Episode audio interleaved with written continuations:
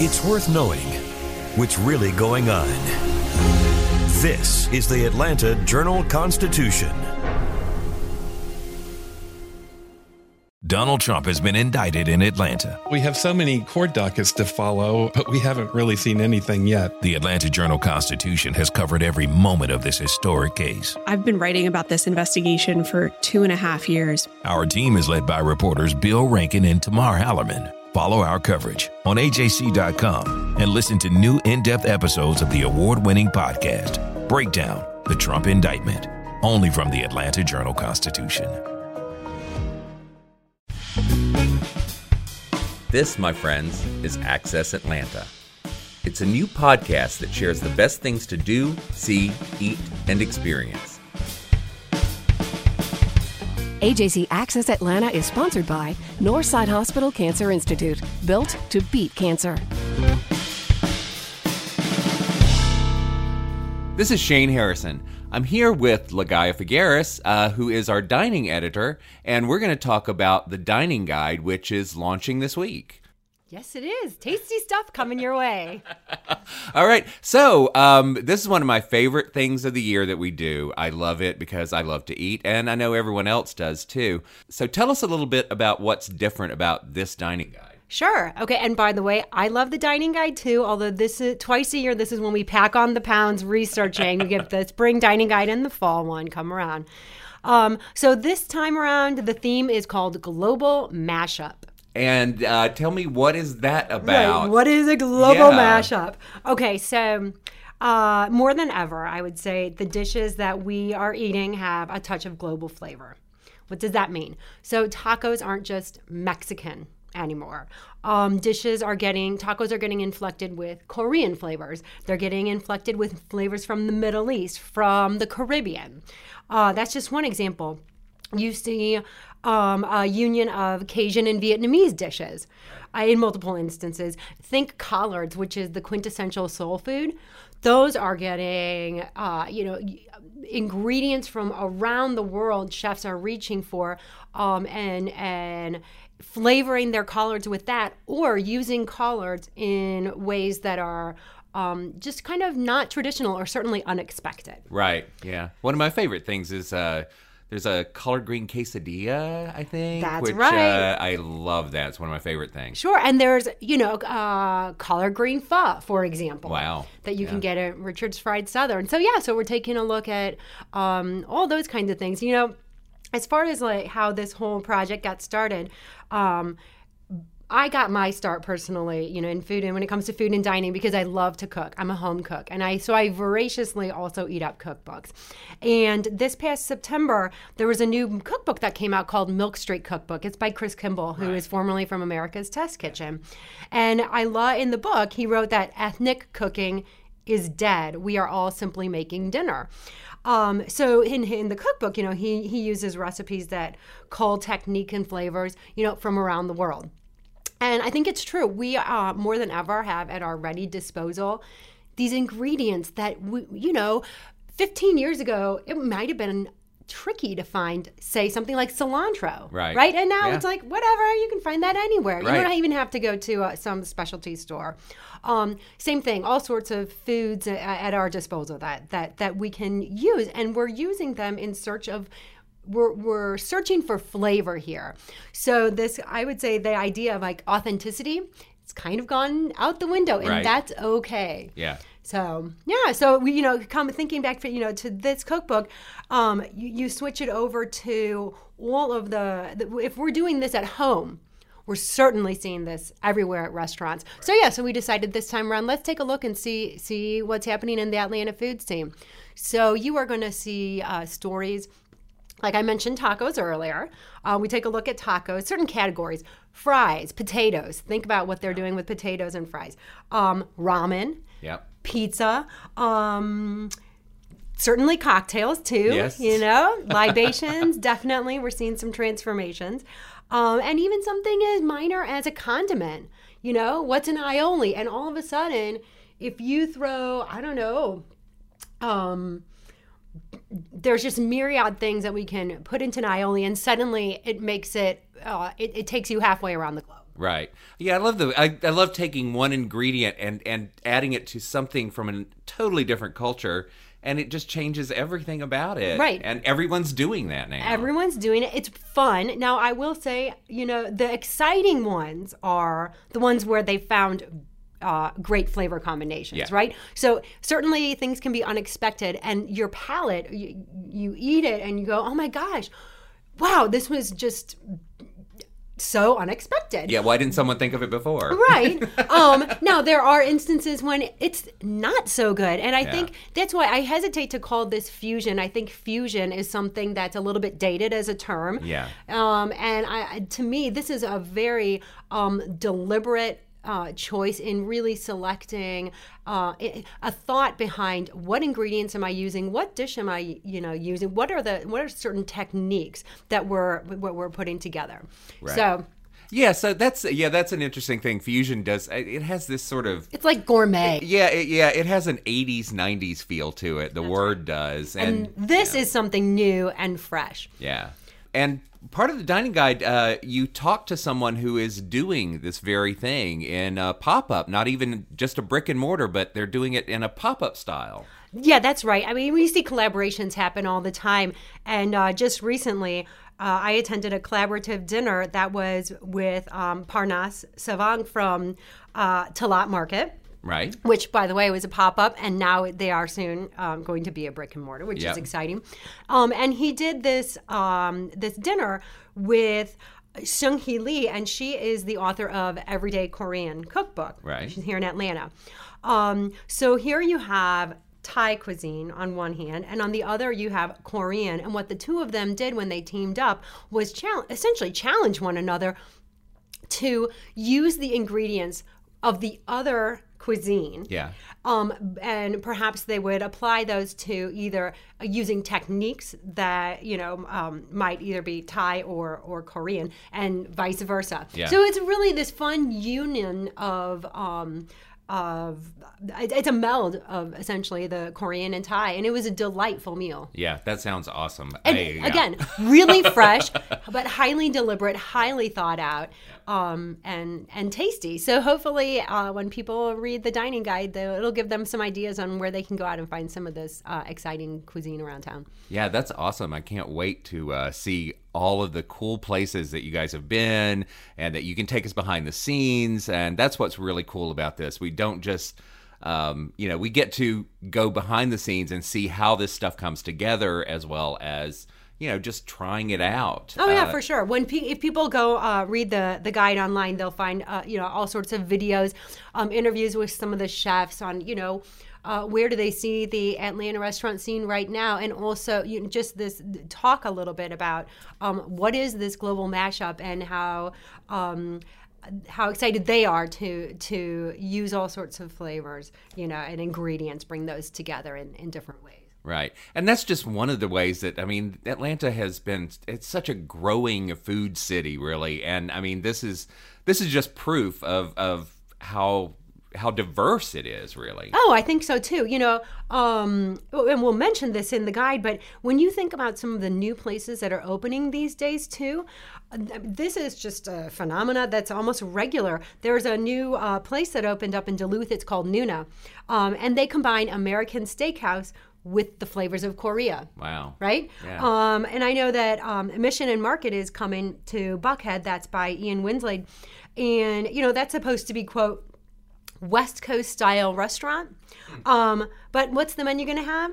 Global influences. He's reaching for Thai flavors. He's reaching for Japanese flavors, um, and so that's it's it's really interesting how we'll we'll see how he puts those together. Right. And another interesting thing about it, you mentioned Duluth. It's like this is something that's happening all over. Right.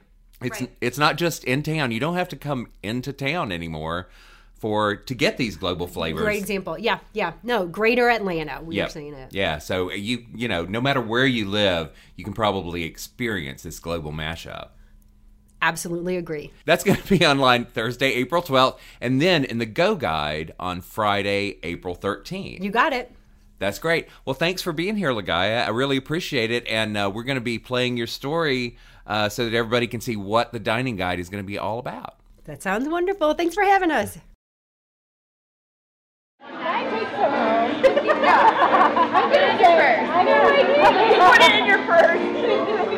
Can I take some home? More than ever, the food we eat is an expression of cultural globalization. It's really a reflection of our diversity and interconnectivity as as a people.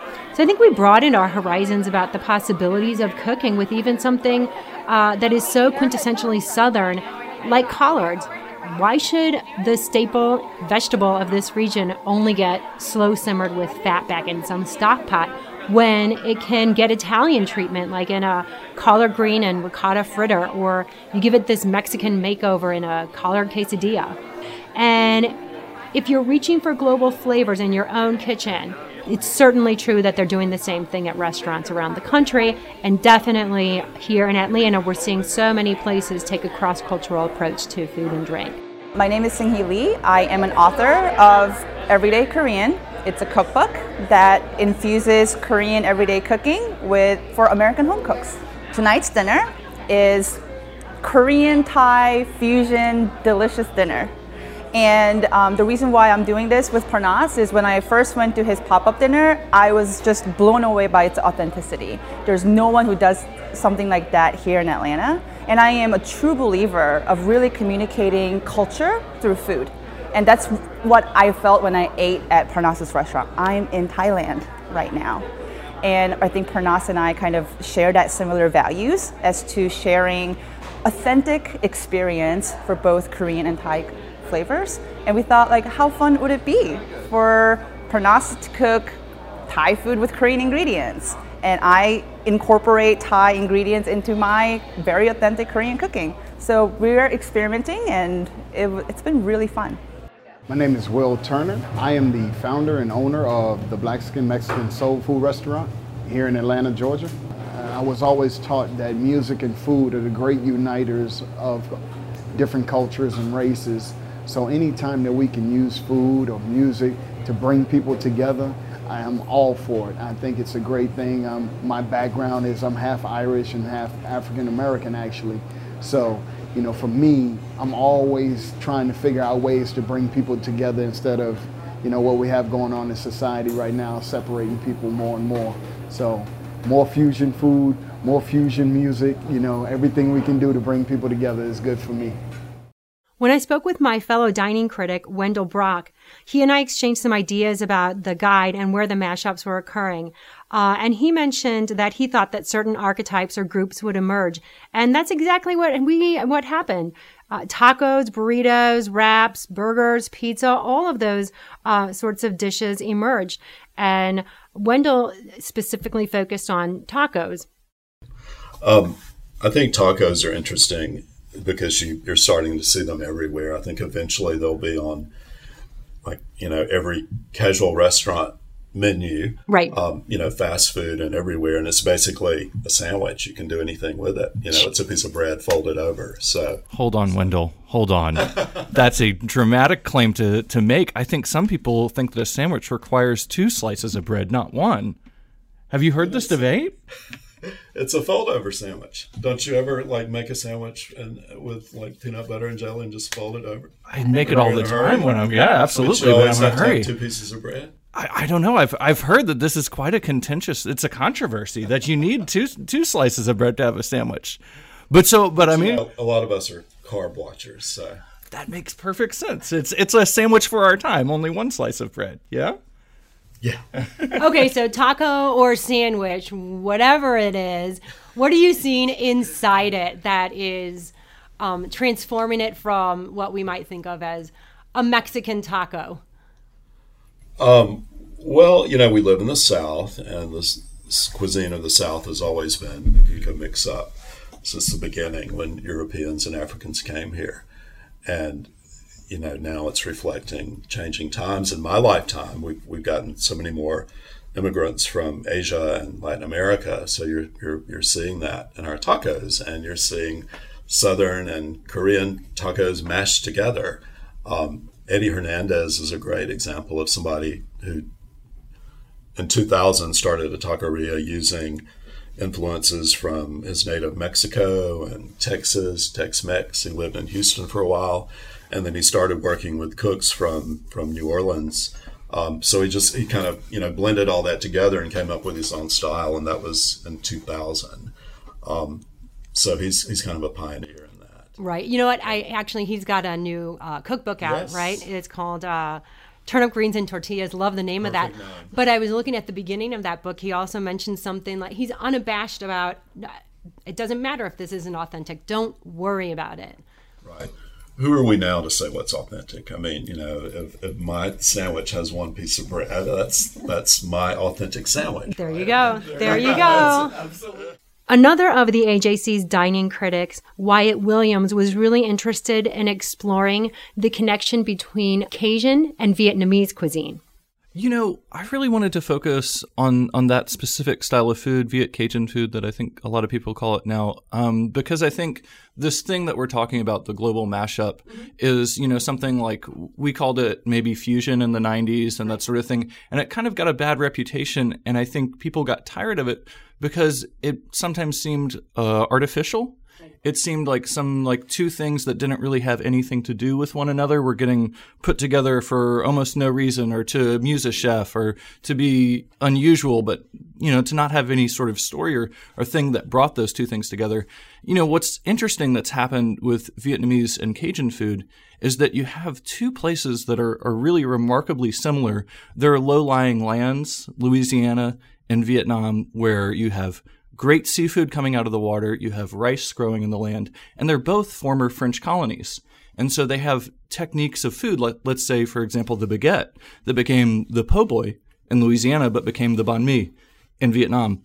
And today we're seeing, I think, a further connection of these things because so many people after the war in Vietnam relocated to Louisiana and to Houston and to other areas. And a lot of people post Katrina actually relocated here to Atlanta um, from Louisiana. And so all of that has made for a, a number of restaurants that have taken this style of food and done, I think, some increasingly interesting things with it.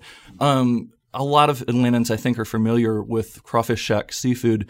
It's been a um, long, long running restaurant here in Atlanta where you could get almost imperceptibly an influence of Vietnamese food. Everything appears to be just as it would be a Cajun place. But then, if you say, pay attention to the flavors in the boiled crawfish, you'll note that there's lemongrass and there, a sort of bright flavor that you would never necessarily find in Louisiana, but it's because the owner's Vietnamese influence uh, is interested in using that in the boil. And, and, and then since those sort of small things have come out, I've seen an increased number of uh, variations. For example, restaurant Bonton here in Midtown, where they've taken this sort of cultural mashup, if we want to call it, fusion to like a whole other level, where they're serving things like a uh, hot Nash or Nash, a Nashville hot oyster po' boy with XO sauce. And if I can try and break that down for you, that's both a influence from Tennessee of fried chicken, but using those spices on fried oysters as they would be made in in Louisiana on a po' boy or a, baguette that could be from Vietnam or Louisiana, and then with a flavored sauce that originates in Hong Kong. Four different um, you know influences all in one sort of simple, good fried spicy dish. Well, one of the interesting t- things too, when you talk about fusion and um, how we might have felt about that word, even just a few years ago, where um, one of the reasons maybe there was just this sort of mark against it is, do they even know where these um, flavor profiles are coming from? Is it is it does it make sense? And right now, and and I think that the ones we're going to be um, mentioning, you know, in the guide, for example, it's very deliberate, number one, and it's really good flavors. Like it's, it, it, they're delicious, right? And so Yeah, yeah. it is this You hope. this search for you hope, Not always, but right? But but it's it's um. It makes sense when you see them Yeah. together, as opposed to just this random, this random grabbing, Mhm. what they're doing. know, right? Instead of just randomly throwing flavors together. Right, right. Well, and um, you know, something that you mentioned earlier in talking about, you know, we are in the South here. We see so many um, of the restaurants that are, you know, using local ingredients. They are changing their menus seasonally, sometimes, you know, daily, weekly or whatever. And I think that that's another layer, um, that, that we see going into, into some of the dishes. I'm going to give an example here. I was thinking about the falafel that's on the menu at, um, local three, which is actually, it just was taken off recently. It's going to go back on, but as a different iteration. And talking with uh, Chris Hall, he was explaining to me, yeah, they're looking to see how they can, what they can do with Southern ingredients and give it a Middle Eastern bend. So the falafel itself was actually made from chickpeas and blue barley which is from here, um, as opposed to, you know, chickpeas only. And now they're going to change it. I think the, what he told me is they're going to mess around with using pickled green strawberries with it next because you know, this is the time for strawberries are soon, you know, yeah. coming in or whatnot. Like as a condiment, you mean? No, I think the, I, it's somehow it's going to be part of their falafel presentation. Mm-hmm. Right, mm-hmm. right. You could use field peas. Oh yeah, well you know, kind of legume peanuts. Yeah, what do they call them? Pulses is sort of the trendy yeah. name for those. Uh, um, you know, similarly, when I was looking at um, r- non-traditional ramens being made here in Atlanta, um, you know, the one that impressed me the most, um, Bruce Logue at BoccaLupo makes a ramen that has collard greens and boiled peanuts in it. And to me, you couldn't have anything more distinctly of the South than the collard green and the boiled peanut, right? We raise plenty of peanuts here in Georgia. We grow collard greens like weeds here. Um, but what's so surprising is how well they work in his ramen. You know, we're used to, let's say, nori being in a ramen, that sort of sheet of salty green that adds a kind of vegetal note to it. And this, the the collard greens and the saltiness that they've already been in from from their pot liquor adds such a similar and yet different quality to it. And the pleasure of the boiled peanuts on top is well, if you like boiled peanuts, and I love boiled peanuts. I am I'm not a boiled peanut person, but oh, I'm working really? on it. Uh, oh, I'm working on it. I'm working on it. They're they're wet. They're wet. I need mine roasted and dry and salted. Yeah. I don't know. I'm working on it, Wyatt. The, the, age of them really matters a lot. Like if they're fresh out of the field, they're so tender. You don't even really have to cook them that long. It's a different thing than what you get on the interstate. You know, when you get them from those mass-produced crock pot things with all the you know what I'm talking about all the nasty spices like a true Georgia boy Wendell you, are a peanut farm yeah so, right yeah. but uh, back to BoccaLupo do you know about his chicken parmesan I haven't had the chicken parmesan there. It Tell me about it. Collards. Oh, really? And it has kind of a, an Italian version of macaroni and cheese. So it's, meat, it's, like a southern meat too, you know, warped through, you know, Italy. He is such a talented chef. Yeah. The the most recent meal I had it there with with the to try out the ramen during our research for this was so impressive from the service right down to the choice of wine, right down to the fact that I had to slurp every last ounce of broth out of that bowl. It was yeah. so good. I'm, I, I think he's one of the um, because he hasn't opened a restaurant in several years, I haven't seen him talked about, maybe you know, praised as much. But I think he's making some of the best food in Atlanta, at least in my recent experience. If we if we think big picture um, about uh, some of the the folks sort of at the forefront of um, you know this global mashup, and we want to call it that. You know, you mentioned Eddie from you know Eddie Hernandez from Taqueria del Sol doing this way back when. Um, who do you think these days in terms of restaurants that you might go to like wow this is a quite the union. You mentioned Bon-Ton. You know i know that here at the ajc the blaxican food truck comes all the time and those guys are really known for really? um, yeah stick around. i think great. they might be coming today. I think um, they're not really new but i think heirloom market does some of the best of that kind of food and it's just a natural to put barbecue and, and kimchi or or you know at other places you'll have southern barbecue with coleslaw it's a, you know mm-hmm. pork and cabbage seem to always go together Wendell or look uh, did did y'all watch the Ugly Delicious show on Netflix? Did you see that David Chang's new I've, television yeah, show? Yeah, I've seen tacos and burgers. Well, I think. Okay, so I watched the barbecue episode a few nights ago, and I've got a real beef here because the whole episode is arranged around David Chang going, Hey, I love Korean barbecue. I grew up with it. and I really love American barbecue and I admire all of these pitmasters. Why doesn't anybody ever combine the flavors of Korean barbecue with the techniques of American barbecue? And I'm sitting there watching this for an hour. He asked the question over and over, and I go, Heirloom Market's been doing that in Atlanta for a decade, dude. Where have you been? How do you not know about this? And it's a little, it was odd to me that they didn't go there or mention it. I, I just felt like it was an omission worth mentioning now. I, I just.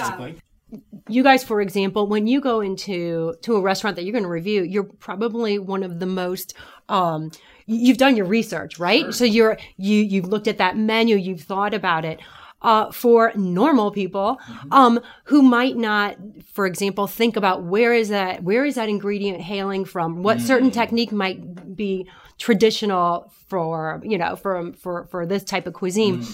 Um, do do you think that we need to be so um, aware and astute as diners that we need to know all of this uh, when walking into a restaurant? And because you left ambivalent the first time and then you had to really think about it. Okay did i like it? Do i not like it? Oh it clicked. Well for a lot of people it might not click and they just want to go eat out. I agree. Well, I think what you're actually talking about is maybe me being overeducated on the subject, right? Because I'm looking for this one thing that I already know or this other thing that I already know. When Like if your I sandwich has to have two pieces. yeah like your sandwich That's like, these styles and yeah and maybe you know uh, maybe forgive us because we're the sort of people that are sitting talking for a radio show for you know, on a monday morning for at length about food we're a little bit unusually interested in it right maybe sometimes it's hard for us to go in with no preconceptions, with no just, I want to be pleased, I want to order off this menu. But I think obviously there's an opposite of that, right? Because when you really understand what's on your plate, you're able to appreciate it more. Just like if you really understand what's in your bottle of wine, you'll be more receptive to what's in it, right? no definitely definitely. I think that's the real joy is when you don't really know what you're getting into. You just stumble onto something or you have something brand new that you've never had before and it just works. I couldn't agree more. It, it feels like I don't care where it's from or who made it. It's just delicious.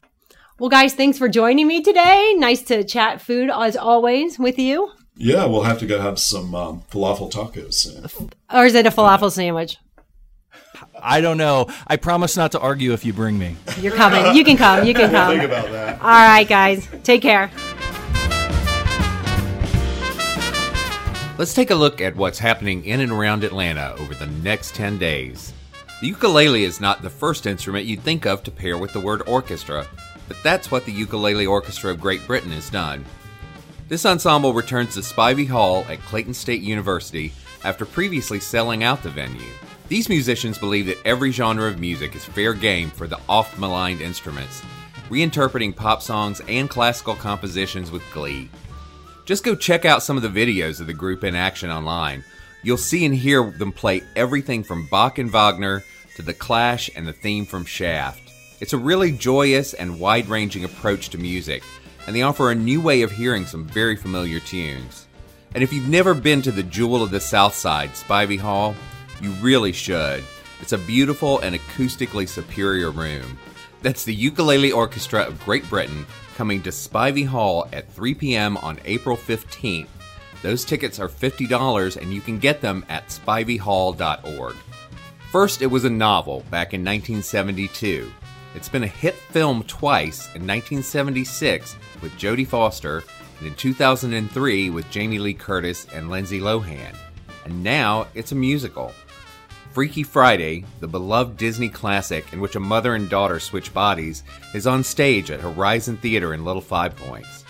The musical boasts a score by the Pulitzer Prize winning composers of Next to Normal and If Then, Tom Kitt and Brian Yorkey, and a book by Bridget Carpenter, a playwright who has also been a writer on the TV shows Friday Night Lights and Parenthood. If you're looking for a family friendly night out, this is a really good bet. That's Freaky Friday the Musical, running at Horizon Theater through April 22nd. Those tickets are 20 to $35, and you can get them at horizontheater.com. The Marvelous Wonderettes, up next from the Marietta Theater Company at the Lyric Studio on the Square, follows the lives of four young women from their high school prom in 1958 through their 10 year reunion. The musical score is jam packed with hits from the era, including It's My Party, Lollipop, Leader of the Pack, and You Don't Own Me. This show runs April 13th through April 28th, and the tickets are $25. You'll find those and more about this candy colored musical at MariettaTheater.com. People love Mother's Finest, especially those of us who grew up in the South. Just check out the reviews for the band's latest album, Goody Two Shoes and the Filthy Beast, on Amazon.com. One reviewer calls it another great record from the most underrated rock band of all time. Back in the late 70s through the 80s, they were one of the hardest touring bands in the region. It was hard to miss them. I actually saw them in 1977 opening for Styx on that band's Grand Illusion tour. Yes, I've been around a while. And that was the first of many. They broke down barriers by putting the funk and R&B back into crunchy hard rock, following the trail blazed by Funkadelic. 40 years on and they're still touring like kids less than half their age, and they're about to head off for another round of shows in Europe. Before they do, you can catch them at Eddie's Attic, where they'll be playing four shows over the course of two nights. See Mother's Finest at Eddie's Attic in Decatur, playing two shows each night on April 18th and 19th. Those tickets are 30 to $36, and you can get them at eddiesattic.com. Bear on the Square, held in and around Dahlonega's historic public square on the third weekend in April, is an Appalachian heritage festival that includes bluegrass and old time mountain music, workshops, a Sunday morning gospel jam, dancing, a live auction, family activities, a juried artist marketplace featuring traditional mountain crafts, storytelling, and more. It takes place in a charming town nestled in the beautiful North Georgia mountains. Bear on the Square Festival got its name from a legendary incident in the late 1990s in which a mama bear and a couple of cubs appeared in Dahlonega's historic town square.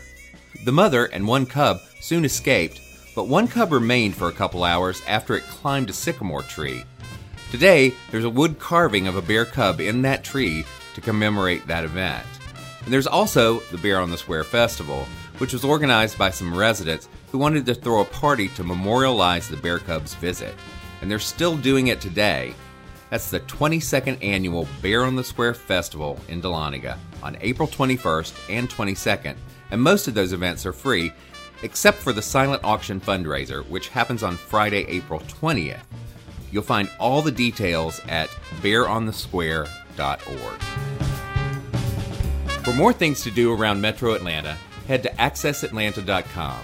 Our senior editor is Nicole Smith, podcast edited by Ryan Horn, music by Bo Emerson and Billy Gewen, and I'm your host, Shane Harrison. Join us next week for more Access Atlanta. AJC Access Atlanta is sponsored by Northside Hospital Cancer Institute, built to beat cancer.